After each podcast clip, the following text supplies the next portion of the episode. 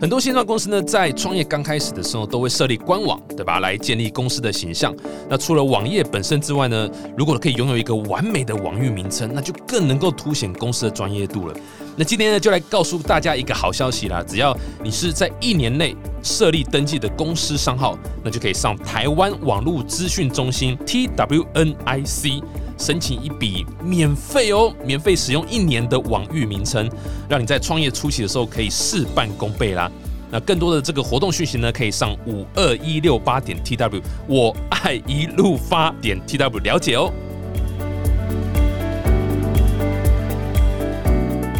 小暖 TK Talk 创投观点，Hello，大家好，我是 TK，欢迎来到 TK Talk 创投观点。哇，这个这阵子真的是疫情的关系啊，所以影响蛮多人的。那这一次呢，我们也是因为疫情关系，所以我们特地这个远端。来录这一集很特别，所以等一下如果有发生什么问题，都是远端的问题都不是我们主持功力的问题。那今天很开心邀请到这个是我们算是 podcast 的一个非常非常当红的一个 podcast 的一个主持人啊。那他是个 business，他不单纯只做 podcast，他是个 business 在后面去 run。那 podcast 是他一个呈现的方式，而且他也算是你也算商岸的自制的内容嘛，对不对？跟商岸合作嘛，对不对？对，我记得。对对对对，这一档节目大家都听过，然后收听率哇超强，我刚刚查一下，好像。每集平均是不重复的收听率哦，三万上下。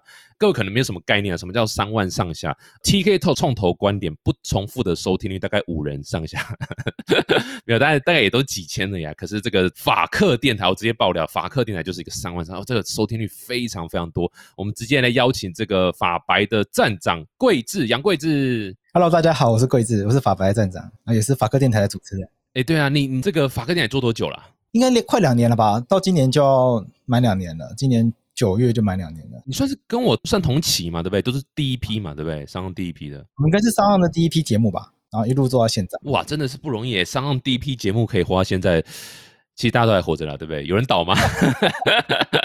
有一些听说是自己主持人不想做嘛，然后有一些对对，还是有一些啊。可是能够真的是，我记得商岸第一批节目里面最厉害，大概就是法克电台嘛。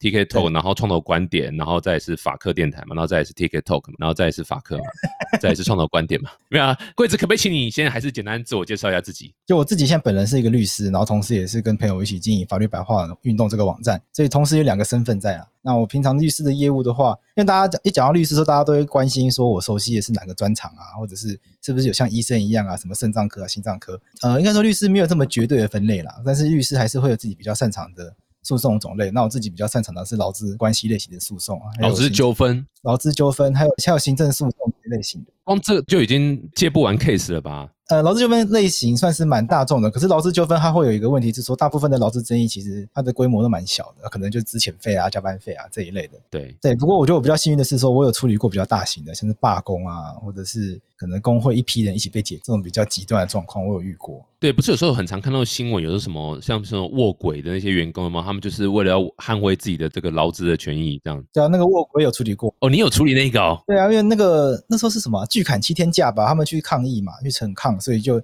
他们就大概二三十个人一起去卧轨嘛，然后后来全部被抓走。那时候因为二三十个人需要二三十个律师，好像还有一些前辈还号召大家来帮忙这样子。哦，所以你是其中一个就对了，也就被抓去帮忙的人这样子。像这种事件要怎么处理啊？这种方式，尤其这种大事件的话，那一次后来有点。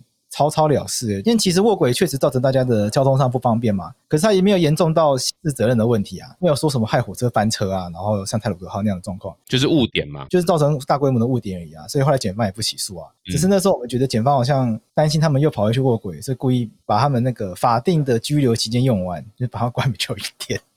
哇，所以所以某种程度上劳方稍微比较。吃亏一点吗？是可以这样讲吗？劳方一定是比较吃亏的啦。劳方可以用的武器很少，又没有钱，劳方只有命一条，很多情况是这样。哇，对啊，所以我觉得有时候做诉讼会觉得比较心酸的。所以完全听得出来你是站在资方的角度嘛？没有啦，其实我真的是做劳方做比较多，我也有做过资方的案件啦。我觉得其实劳资关系的诉讼，不管是劳方和资方，各自有各自的难处啦。是啦，如果大家是可以沟通的话，是最好的啦。但很可惜，很多状况是不愿意沟通。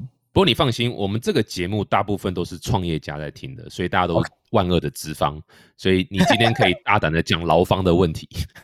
其实我觉得资方一定有资方自己的难处了，那劳方也有劳方的难处。但我觉得大家做身处不同的角色，本来就很难去同理彼此的困扰了。我自己觉得说，如果这个节目的听众都是创业家、新创比较多的话，那劳资关系真的蛮重要的，因为新创公司通常很小嘛，二三十个人可能就已经算很大了。那其实就算就二三十个人，那那个人际关系的维系。就是劳资关系的重点啊，没有处理好的话，其实很容易公司就运作不下去。哎，台湾是多少人以上才要一定要工会啊？台湾其实没有规定公司一定要有工会，因为工会是看劳工有没有人要去发起。在台湾要组工会的话，因为企业工会一定要有三十个人才可以发起，所以如果这间公司没有三十个人的话，基本上不可能会有企业工会，不能发起啊，这就没办法发起啊。对啊，就台湾的那个门槛比较高啦。美国有些州就没有这种人数的限制，或者可能就三人、五人之类的。对对对，所以对于这个这个告诉创业家的讯息就是说，你永远人数就维持在二十九人就好了，不要害到第三十个。这确实，因为你如果请超过三十个人的话，按照劳基法的话，你就会开始变成有很多事情是需要核备的或者是报备的。就三十个人在劳动法里面，它是个门槛，你跨过去之后呢，很多的规则会变得不一样。哎呦，是不是？又学到了，对对对，确确实这个数字是可以给听众朋友一个很简单的概念，就是说，如果你今天公司规模逐渐扩大到你发现到超过三十个人的时候，劳动法律的遵循上面就要花更多的心力，因为包括劳资会议的定期召开，或者是如果未来不幸遇到大量解雇的情况，可能都会变得比较不一样。哇塞，哎，这真的是很很有价值的一个建议，所以各位这个记得不要长大哦。不会啦，公司可以长大到三十个人以上，也是一个很很棒的事情吧？对对对，所以我刚刚想讲，就是三十其实是是一个我们讲 happy problem 啊。对，虽然它会是多一些成本啊，这个要管理干嘛，但是它其实开心啊，因为代表你就生意不错嘛，所以可以 hire 更多人去做更好的产品。哎，你为什么你当初会选劳资这一块啊？为什么不选其他的？其实我本来对劳动法律并不是我的专长，我大学跟研究所学的不是这个。但是我我上班之后，我去的事务所，那个老板做了很多劳资关系的案件，就刚好进去的事务所做这个的，所以就误打误撞做这个东西，做做到现在大概快四五年了这样子。我觉得台湾很常是这样的状况，就是在学校学的跟你出社会做的东西不一样。真的，大概也是这样的状况。我在学校上课的时候，我对劳动法律完全没有兴趣，我就想说这个东西感觉就不会赚钱，抱着这种很不 OK 的想法来管他的。但是就是这样。那没想到出社会之后，进去的事务所都在做劳资案件，而且做很多工会的案件。呃，也是在工作中边做边学这样子。对啊，这个就是这个老天爷帮你开了这道门呐，你就是这个机缘下就这样子。哎，那你是什么时候开始做啊？你是先从法律白话文运动开始嘛？这算是个媒体嘛，对不对？二零一三年的时候开始的，就是大概在太阳花学院那个时候开始的。一开始其实对这个网站没有那么多的想法，哎，那个时候只是很单纯的觉得说，在太阳花运动的时候，不是有很多懒人包吗？对对对。也那个时候不是针对那个服贸协议啊之那一类的争议啊，网络上有一堆像现在这种假讯息，现在大家都会比较精确的说啊，这个是假讯息啊，这个是什么认知作战啊？以前没有这些名词，以前大家就会说网络上有很多这种懒人包，以前都是用懒人包来去盖刮这一切，然后有很多懒人包的那个资讯是错误的，或者是偏颇的。我刚刚有提到我的专长，其实在学校学的不是劳动法令嘛，我在学校学的其实是国际法了。哦，我那个时候抱持的一个高大上的幻想，就是学国际法，然后以后可以到。瑞士啊、日内瓦、纽约之类的地方工作，哎，真的是幻想，曾经有这样子幻想过。然后在，因为我反正我选的也是国际法，然后在那个时候就会觉得说奇怪，为什么台湾人在讨论服贸协议这个跟国际法很有关系的这样子个争议上面，在网络上面却没有人用国际法的方式来讨论，就大家都会用，譬如说可能会有些经济学的观点呢，那也合理。但是可能就会有更多，就是可能毫无章法的，或者是为了一些政治利益的一些懒人包会出现。那反而是一些很重要的基础性知识是没有人在提供的。真的是我跟我朋友就觉得说，既然我们是学国际法的，我们就自己上网络来去讨论，用国际法方式来讨论服贸协议的这个议题啦。所以那个时候才会有法律白话运动这个网站。那个时候最早的雏形是这样子的。太阳花学运结束之后呢，那边那个网站也就就把它留下来做一些不同的尝试。所以后来就开始讨论，譬如说废除死刑啊，婚姻平权啊。我们就开始往不同的议题去发展，然后就一路做到现在。所以最早最早最开始的时候，其实是没有想到会变成今天这个样子的。所以那个其实就是个 side project 嘛，对不对？就那时候你还在事务所工作，然后这样哎，就是跟朋友一起来弄一下这样。甚至那个时候还在念研究所而已哦。所以做法白比我做律师的时间还久。哇塞！所以那时候你们做那个单纯就是分享资讯吗？还是你那时候有想说，哎，我也许之后可以把它变成一个什么什么这样子？其实一开始真的就只是想要分享资讯，对这个东西没有太多想象，就是觉得说我们把我们会的东西写一写，写成脸书的文案啊，写成文章啊，大概就这样子。一开始没有，并没有太多的想法，是后来越做越觉得好像可以有很多不同的尝试，包括后来开了 IG 啊、Podcast 啊，那都是很后面的事情。哦，你后面什么都做了，根本考其实没有要期待说这个东西会一路做下去的。那时候可能觉得就是毕业后就会把它停掉。上班后就算了啦，就不做了。对对对，就进入社会之后呢，这个年轻的热情可能自动就会消退。没有想到它会变成未来这个职涯的一部分，这个是当时没有想到的。所以人家说把热情当做工作来做，这个绝对是这个很惨的一件，呃，不是很很幸福一件事情哈。但能不能赚钱不晓得，可是至少是很幸福一件事情，应该是很开心的。这个是蛮开心的，我觉得这是因为做自己有兴趣，然后又是蛮喜欢的事情。哎，所以法白是算一个媒体嘛，对不对？你可能会定义它是一个媒体嘛。我们现在会定义自己是媒体，其实我们以前都不知道怎么定义自己，我们到底是粉丝团还是网军嘛？不知道，就是一群在网络上写文章然后做图片的人，就觉得这个到底算什么？那我们现在就会把自己很明确定位成媒体，我们会希望说，我们透过传播资讯，然后透过传播观点来去创造一个可以让自己营运下去的一个组织啦，所以我们会把它。我们后来就决定说，把自己朝向媒体这个方向来前进。对，所以你知道这个创投观点，这个很讨厌，就是接着就要问这个说，所以你你如果做媒体的话，你是你的营收的方式怎样？是你是走订阅吗？还是走广告模式？还是别的方式？我们目前主要有三块，第一个就是广告，广告现在确实法白开始有越来越多。那广告的形态，一开始我们其实卡在说，我们不知道怎么跟人家讲，你可以来我们这边下广告。呃，很难跟人家说明要怎么样把法律的资讯跟他们想要广告的东西结合在一起。所以广告这件事，其实我们卡关卡了很久，然后很多的可能很多的业主啊、代理商，他们也不太敢跟我们接触，他们会觉得说法白听起来就是一个自视甚高的，觉得自己很纯洁的，不会想要沾染商业气息的一个组织。哦，有有一点，对，我们可能有一点这个呃，有一点就是这个虚假的这个圣光在外面。所以我们过去很长期就是基本上没有广告的状态，连 podcast 都没有。所以那时候刚开始一接不到广告的时候，我们也是觉得很困惑。然后那时候的制作人婉珍也觉得很困惑，就说这个收听量为什么会没有人愿意下广告？然后我们后来自己给自己安慰，就是说我们可能就是这个圣光太强烈，人家不敢来，没有人会，没有人敢把广告贴在这个教堂或者寺庙外面，这很怪，大概有这样感觉。我们现在确实有开始找到一些用我们的内容来做一些广告的方法，像我们现在在脸书上面，我们现在脸书跟 IG 有越来越多的这个业主有意愿来我们这边下广告，因为我们会把他们的商品。结合一个法律知识来写。对，我们前一阵子有写过的，我想一下，我们前一阵子写过一个跟锅子不粘锅的广告。哦，那我们把不粘锅广告跟那个离婚合在一起，因为我们找到一些判决是，因为常常离婚的诉讼会有很多很荒谬的理由嘛，比如说什么牙膏没有从尾巴挤啊。然后我们就有一个是什么锅子没有摆好，然后锅子可能没有洗，真的真的，他们就走到一个离婚判决里面就有提到锅子，就可能离婚的原因，因为离婚诉讼中双方一定会互相骂彼此，这帮乱丢袜子啊，他会打小孩啊，他都不洗锅子啊，类似这种的，我忘记他的实际内容了，反正就跟锅子有关。我们就说啊，你买这个不粘锅的话，你就不会为了锅子吵架，你就不会离婚。这前面讲完跟离婚有关的东西，后面就突然顺顺的带出锅子。我们最近都会这样玩。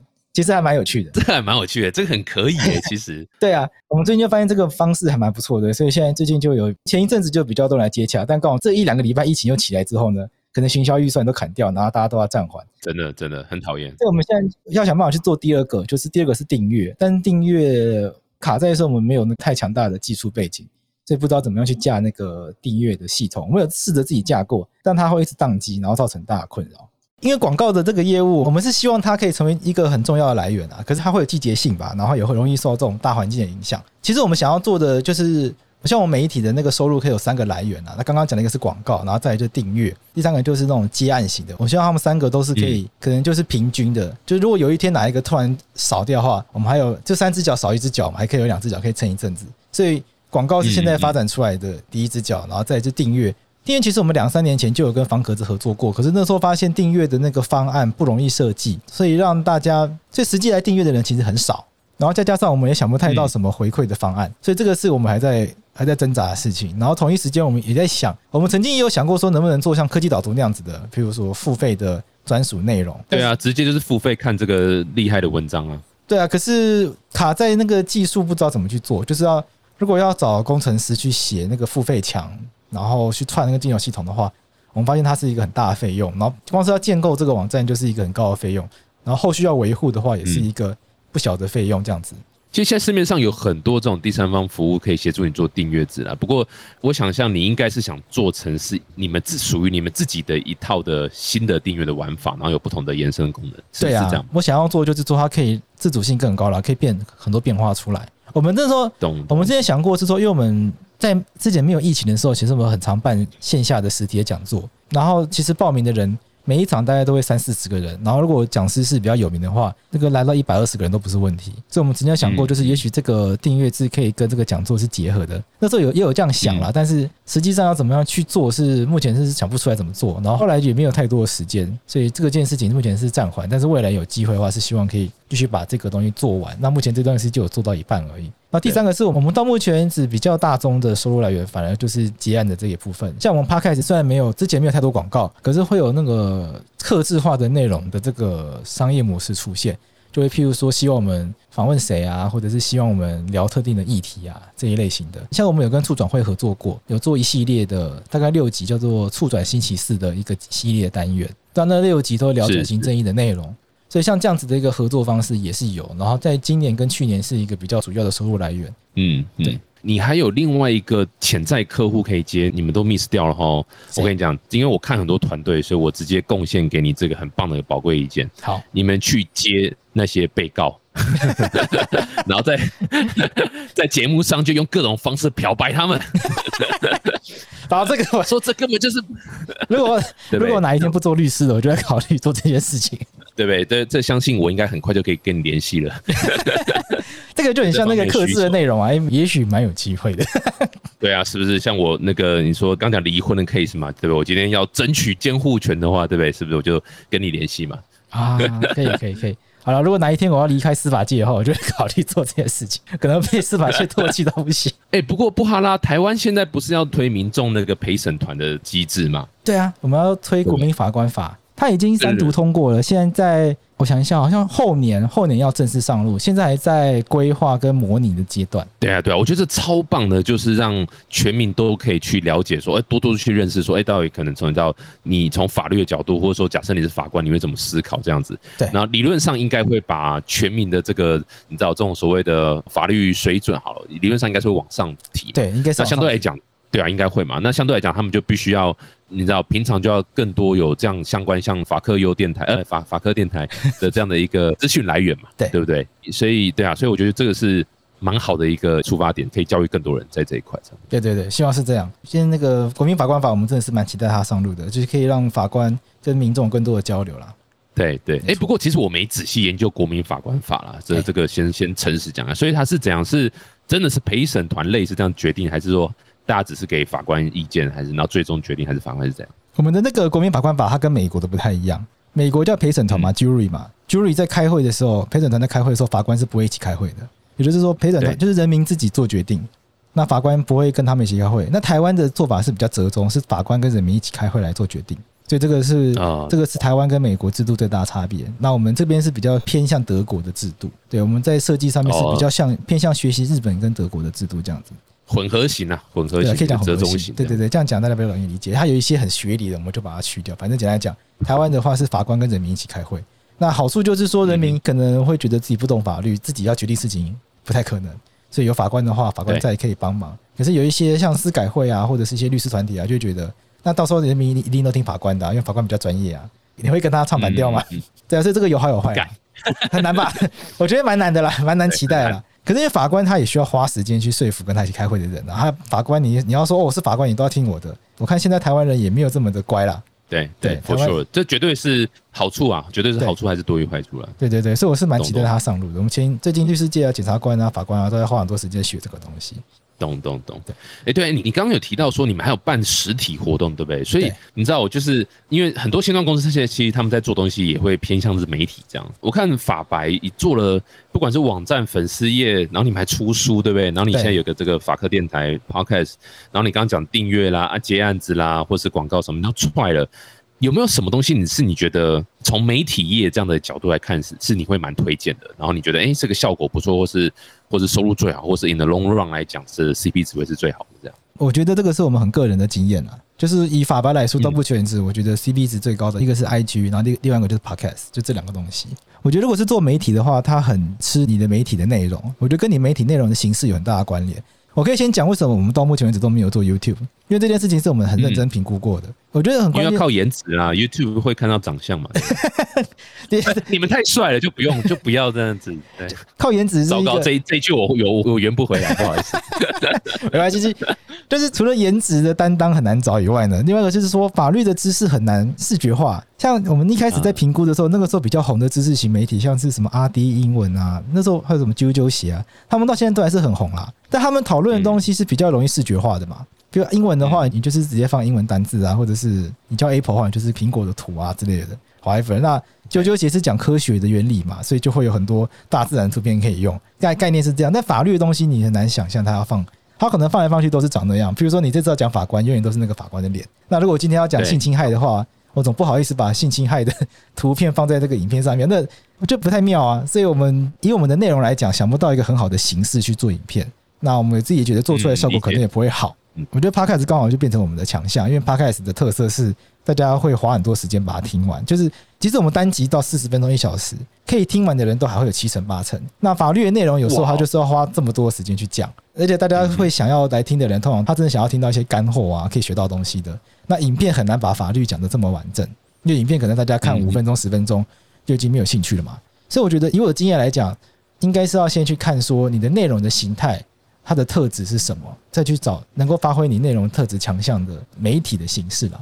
所以我觉得 podcast 是一个、对我们来说是 CP 值很高，是因为我们的内容是走深度的，然后走干货型的。那 podcast 就刚好很打中这样子的一个特，它可以把这个特质发挥的比较完整。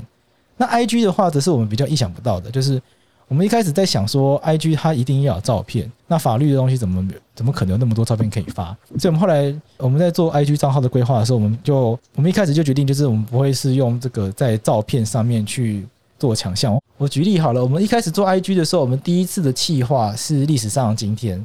每天分享一则跟在当天发生的判决啊，在方式上当天通过的法律啊，用日期为单位去介绍法律知识。那那每一张图呢，都是就只是一个日历而已。一月一号、一月一号、一月三号，没有想到就是一个很简单的这样子的概念。这个专案就让我们 IG 就是爆红，所以所以我们的 IG 的这个嗯真的、哦，你你日历上面没有露乳沟吗？没有吗？没有肉沟，也没有肌肉，哦什么都没有，确定一下来，我 确定一下来。也没有也没有颜值担当在那个里面都没有。OK OK 没错。哎，不过你刚刚说用 Podcast 和 IG，这个是不是都是还是比较稍微年轻人会接触到的方法嘛？所以你的法白镜这样子下来，你的 TA 大概主要都是什么样的 TA 啊？我们的 TA 主要都是学生，然后我们现在脸书、IG 跟 Podcast TA 刚好都有点不一样，我觉得蛮妙的。哦像我们 interesting 我们嗯 IG 的 TA 比较主力会是高中生、大学生，加上大学刚毕业一两年的这群人，十八到二十四我，。很年轻哦。对，就十八到二十四这一块。其实当初会要做 IG，就是因为我们发现现在的这个学弟妹啊，他们都不用脸书，都只用 IG。我那时候会决定要做 IG，是因为因为我有个妹妹，我妹小我九岁，他在现在大四而已。然后那个时候他大一大二吧，我忘记聊什么了，反正他就跟我说他们没有人在用脸书，他就跟我说脸书是看新闻用的。我那时候我就我那时候觉得很震撼，说如果我妹大一大二他们的，然后加上他同学都没有在用脸书的话，那当时我们脸书的主力本来就是大学生，加上就是十八到二十四岁这群人，所以那时候立刻就有觉得危机感，就是说，那如果我们不做 IG 的话，那我们很快就会流失掉这一群观众。没错。所以那时候是被迫一定要想一个方法在 IG 上面活下来，然后没有想到被我们赛到。不过你那时候怎么没想说，我们就 focus 在呃你知道，就是可能二十五岁以上到四五十岁这种的，因为因为法律这件事情，你当初没有想说，你年轻人怎么会 care 这件事情？你你那时候没有想过这样的一个论点。其实一开始我们确实是这样想，但我们后来发现实际操作结果跟我们想象不太一样。实际操作结果发现会想要了解法律，然后会想要关心社会议题的都是年轻人。哦，太棒了，这是超棒的一个现象，超好的，超好的对对对，这是这跟我们一开始预期的很不一样。我觉得多少跟大家成长的时代有关。我总是觉得四十到四十五岁是是一个差异点，就是这个年纪以上的长辈对于法律的想象跟下面的人是完全不一样的。就四十四十五岁以上的人，他们对于法律的想象是维持一个安定的秩序啊，维持一个和平的社会。那他们维持现状啊。可以这样讲，就是这个他们会觉得说法律就是要把坏人抓起来，然后就是尽量让反正就是以这个让以让社会保持和谐，想和谐好了，以和谐有种离我很远的感觉了。对对对对对对，那我只要不当坏人，嗯我只要当好人，我只要乖乖的，法律就永远与我无关。我觉得经历过威权时代，长辈比较容易有这样子的想法。那四十岁以下，尤其是现在十几二十岁的，根本就没有被这个威权时代，别讲糟蹋吧，我觉得被被蹂躏 被蹂躏过。凌虐了。所以他们会，所以我觉得现在的年轻人对于法律的期待会更多，会希望法律可以实现更多的公平正义。所以他们会用不同的观点，嗯所以他们会用不同的观点去看法律。那你如果期待法律实现公平正义的话，社会就会比较不和谐一点，因为常常就会有冲突。年轻人比较不会用息事宁人的心态去思考问题，可是我会发现到长辈的话，嗯长辈比较习惯用息事宁人的心态去想事情，这是我们观察到的一个很大的差别。那所以长辈，我觉得我们的那个 TA p a c k a g e 稍微老一点，就是二十五到三十五之间，可是我们 TA 基本上超过四十岁的就明显的下降很多，没有太多人有兴趣。那你的 Facebook 也都是年轻的吗？你的 Facebook 经营的 TA 大概是怎样？Facebook 大概就是二十到三十之间，他们刚好都有一个落差。那只是 Podcast 不知道为什么，哦它一开始就是从二十五起跳，就是它稍微就是比较老的。Interesting，本来还以为是大家会，你知道年轻人会更会比较多的。哎、其实没有诶、像我们在 IG 上面很用力的去推我们 Podcast 的节目，可是来听的人并不多。应该说 Podcast 对年轻人好像没有太高的吸引力，嗯，这是我也觉得很很 OK，那懂懂懂，那商用差不多可以收一收了啦，反正都卖了嘛。我想 所以这个年轻人居然没有办法网罗到，啊，所以你看比较红的节目，什么科技导读，虽然要收了，可它很明显的不是年轻人喜欢的内容。是对，对啊，然后百灵果打到的听众也都比较老一点，台通也是都是打到比较二十五岁以上，都是出社会的年轻人。你那时候不是有办过实体的 Podcast 录音吗？然后那一次来的人大概都怎样？都什么样的轮廓？那一次实体 podcast 录音，就是我们有有点震撼，就是来的人都是以前不会出现的那种面孔。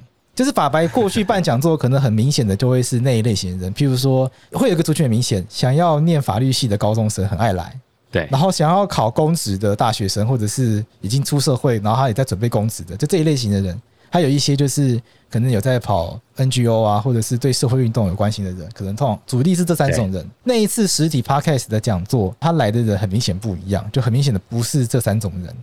嗯，就变成是我们比较嗯不熟悉的面孔，然后年龄层也明显的偏高，学生族群明显下降，觉得上班族明显的变多，就包括穿搭啊，或者是谈吐啊，或者是经济能力看起来明显的是不一样的。我没有什么特别的意思，就是但是就是感觉感受得出来差别，呃，对我们来说都是很珍贵的。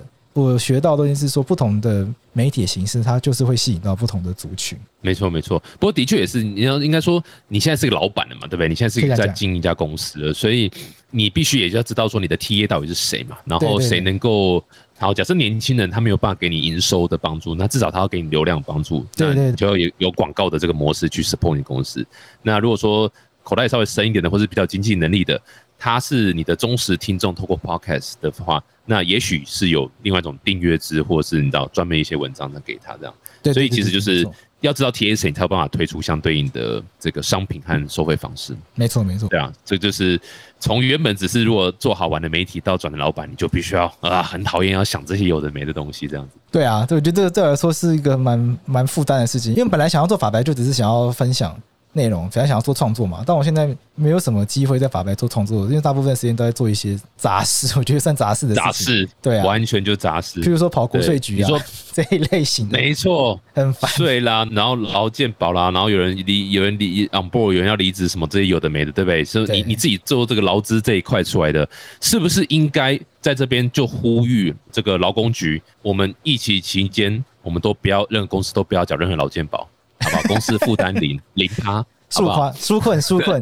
疫情疫情期间纾困一下嘛，用纾困的，就是这个部分先六趴由政府来负担这样子。对嘛？哎、六趴哎，也是很多的负担，好不好？拜托，对啊，我觉得真的很可怕。我真的觉得在不同的位置上面想法不一样。像以前在当律师的时候，我会就很多那个高薪低报的那个状况。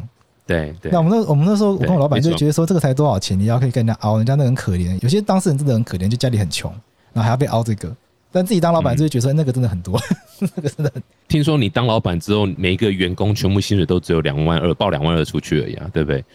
我没有啦，我还是 我我超级我想我就是因为我们是法律白话文，我们不想要被人家讲说法白自己是没错自己是学法律，然后要钻法律漏洞什么的，所以我们都我们都是依法如实申报，所以那个金额都还蛮高的。对对对对对，没错，那就是看到对外一定要看到那个账单，我就会想说，难怪大家会不想要缴这个钱，想办法躲。当然这还是不对的事情啦，但是可以有一点可以理解那个心情。当然这个心情是不对的啦。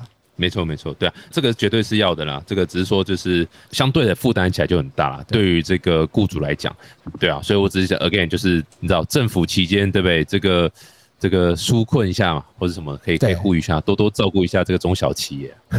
每次只要是就是有政府相关的人，或者有办法接触到政府的来宾来，我都会提类似这样的东西，没有一次真的传达到政府 的那边耳朵去，对，就觉得很棒，很开心。听说我们节目有很多政府官员在听，我们在节目上讲讲看好了。好啊，你们在节目上讲讲看至少都被疫情期间嘛，因为现在政府机关他们都要做舆情收集，就听说我们节目会被收集，就是怕被我们骂这样子，因为我们会聊社会议题。是是是是是，对，那还麻烦你转告一下。好哎，不过我刚会这样问，也是因为你们现在公司多少人啊？我们现在很少，我们现在才五个人而已。哦，五个人哦，那其实负担来讲应该还算还 OK 啊。你们你们有募资吗？还是你们现在完全就是靠自己的钱，然后营收这样来 cover 五个人的分瑞？我们现在完全都是靠自己的钱，我们还没有去找过什么创投啊、募资这一类的。第一个是我们不知道怎么找，我们是那个比较单纯的法律人，我们不知道怎么闯荡这个创投江湖，是很想学啊，嗯但是不知道从哪里进入，这个也要向 TK 请教。没有没有没有，再来是这个，我们是很怀疑说媒体这个产业吧，很惨的产业，创投会想要投吗？对，这也是我自己觉得很困惑的地方。我们又不是像商对对浪这样子有技术背景的，我们没有，我们就是内容，我们就是完全是做内容的。这样这样子会有创投想要投吗？对我自己觉得，因为像你们其实非常非常垂直性领域的媒体，对。所以其实找这种所谓 general 的创投，就是哦，我软体、硬体有什么都看的创投，他们应该很难理解这个 business 要他们要怎么去投这样的一个 business，因为它不像是你知道软体产业，它这个可能是个平台，或者它可能是一个什么东西，它有一个我们讲 J curve 嘛，就一个爆炸性成长啊对对对。这样。对，媒体本来就不太会是这样子。那除非你变成是一个呃媒体集团的这样的一个方向，然后然后你很强在募资，你就是你知道募一堆钱来收购其他媒体这样方式去成长。不然的话，其实另外可能比较适合的投资人角色，他不一定是 VC，他哎呦，sorry，应该说他根本就不是 VC，他可能是另外一个更大的媒体。然后或者是需要新内容的相关的这样的一个单位，通常要么媒体啊，要么可能是跟啊、呃法律相关的什么样的组织，或者是你知道，甚至是关心社会议题相关的什么样的一个组织这样子。那他们本来就会是需要更多的这个所谓的分支分布去接触到不同的族群，然后同时你知道有不同的内容在他们上面出现。我觉得这可能会比较合理的方式去第一步开始接触。哦，是是是，其实之前听说关键评论网有有收购一些媒体网站嘛，对，关键评论网就是就我刚刚特地没有提这个名字，一直在讲他们没提这个名字，你还把名字讲出来那。是不是要剪掉？哇，那是要把这个剪掉不要。就但像他们就是一个很很明显的例子嘛，因为像那个他们主事者那个 Joey 嘛，他们真的是在募资这一块是非常非常有经验的。我觉得很厉害。那那对非常非常厉害，然后他也是想要打造一个就是你知道就有点像媒体集团的概念嘛，OK，所以基本上他的募资 story 就是，哎、我我我募这之后，我会再去并购一些其他东西，然后某种程度上让它流量可以起来啦，然后呃看的人越来越多，配剧越来越多之类的，那当然就希望可以上市嘛，这样的一个概念。他可能就是还很小，他可能就先投资看看，而、如果已经到一个程度，他就直接并购下来这样子。像这种就还蛮合理去否媒体界的一个找资源整合的那种方式。因为像我们就很好奇，如果我们要被并购的话，我们我们到底值多少钱？我们会自己做一些这种幻想，就跟幻想这些日内瓦一样。那就我们就想，那那这个钱要怎么算？哎、光杨贵志这三个字就值三千万美金，好不好？跟赌神一样的。好好好，感谢感谢。今天这句话我会把它记在心里面的。我想估值部分又又是另外一个 story，因为你可以自己算一套，可是通常老师讲到最后，很多时候都是买的人来出价，然后他觉得是怎么样怎么样这样，所以往往都会跟你想的差蛮多的。不过我觉得比较实际做，反而是先去谈，先去哦谈看看说，哎、反正就是有我们在嘛，Hello，我们是法白也很有名，但是蛮大家都知道。然后呃，我们不排斥，然后一些合作，然后我们也许可以聊看看。然后至少我觉得这动作都可以先谈。但是当然前提就是那一条路是你想走的，那才是。然后当然另外一个是那个目标呃公司是你觉得可以合作，那才有意义去做这件事情。也是也是。Yeah，对啊，所以 again 募资这个是不容易啊，很难很难，非常非常困难。我本来只要接受法白，本来是我我自己一个人先出钱了，然后现在是有有些朋友做比较久了，他们想要也想要把钱放进来，就一起经营这样子了。对啊，对对对，我我觉得可以先从天使投资人开始啊。，OK，就是一些你的像你的朋友啦，然后像你刚刚讲，你就你知道那个实体活动那些穿西装打领带、带着劳力士那些人，你们都有留资料嘛，对不对？对对对，对对对对，那 种那种都重要联系一下。像我们自己就觉得说，有一些律师界前辈就可能会是很重要的，因为有一些律师界前辈其实对我们做的事情很有兴趣。对我们我们没错没错，我们自己大家就感觉到说可能会有机比较有机会的会在这里，就是我们做的事情有，我觉得很就很荣幸有被一些律师界前辈肯定了。对，所以有一些就确实有一些合作机会是这样来的，比如说某一些合作的案件啊，或者广告啊，可能是律师前辈的朋友啊介绍的这样子。没错没错，而且我觉得这就是最好的状况，就是说，因为你已经有些成绩了，所以你知道，就是我们其实，在每一集很多都会聊到，就是说，呃，募资的最好的时间点是在你表现最好的时候募资，哦或者是你最不缺钱的时候募资，所以千万不要等到你知道，就是开始往下掉，我没有钱了，然后这时候我再募资，这时候根本没有人会鸟你，一定是要在你缺钱的时候募资。对，就跟银行借钱一样嘛，对不对？你你你公司快倒了，这时候跟银行借钱是不会有银行借你的，所以哦募创投也一样，或是天使投资人也一样，大家都想投，就是投在你你最好的时候，他们觉得哇哦，这时候干你好像开始现在要变成下一个什么东西了，那这时候他们就会说好好，那那我们来投，绝对不会是。哎、那个，那我我下下个月薪水发不出来，我我我我我来开始让募资，可不可以投资我？这是完全就是不 OK 的啊。哦，有道理，真的是商业头脑对呀跟法律头脑不一样。天你的投资人妈超鸡歪的，看真的是妈的，对不对？雨天不撑伞，对不对？雨天收伞。哎、好奇最后一个问题啊，就是因为你现在等于是从媒体人转成创业家嘛，对不对所以现在正式成立公司，然后你知道开始有这么多的业务在跑，你觉得法白在未来这样子大概会发展到什么样的程度啊？你有没有想过，你们内部有没有讨论过这样的问题？你觉得，比如说两年后、三年后好了，法白会变成怎么样？法哎、没有，好，谢谢。那我们这一期就有来有有有讨论过了，知道我想要怎么讲，大概两个部分吧。第一个就是内容的强度可以变得更大，可以讨论更多很深的东西。我们没有太多的心力去做很多深度的内容。其实呃，可能举比较直接例子吧，像我们像我们就会觉得报道者跟端传媒的那个内容很强。那我们想，我们嗯我们有没有可能做到那个程度，针对一个事件做做更深入的剖析？呃，什么意思呢？像我们现在要讨论社会事件的话，我们可能就是在网络上面收集相关的资料。可是像专业的记者的话，他们可能就会真的会去跑跑新闻，比如去访问领域的专家啊，或者会去蹲点啊，去挖一些第一手的资料。这就会是我们想要我们在思考有没有办法做到的事情。因为我们想要讨论社会议题的话，我们有办法提供社会大众更多更深入的观点。那我们希望嗯可以做到这件事情之后呢，可以提高我们在媒体圈的这个，比如说权威感啊，或者是信赖感啊。那这样子用这样方式提高我们业务的机会啦。因为读者可能更喜欢的话，就会订阅就可以拉起来，那广告可能就可以变多，那丢案子给我们做的人会变多，所以这是我们对未来的想象，大概是这样基本上应该就是说，就是你深化、强化自己的核心产品啊，就是内容的部分啊。对，可以这样等于，说有对啊，有有好的内容，基本上其实的确是蛮多事情会水到渠成的。是是，是，加油哎、哇！今天真的很开心，这个又是一个非常非常有名的这个媒体人兼 podcaster 来蹭我的流量啊。不是啊，没有了，要让要让我蹭一下，要让我蹭一下我，蹭你，没有没有，来让我蹭一下你的流量。别这样讲，别这样讲。所以很开心的。我们今天也学到那个募资很重要的观念来，当然没有，对这隔行如隔山啊，这就是每个人的确实比较困难地方。这样，再次感谢贵子啊，这个如果大家喜欢这一集的话，欢迎到这个 Apple Podcast 订阅五颗星，然后可以留言贵子好帅，T K 好棒，好这样子。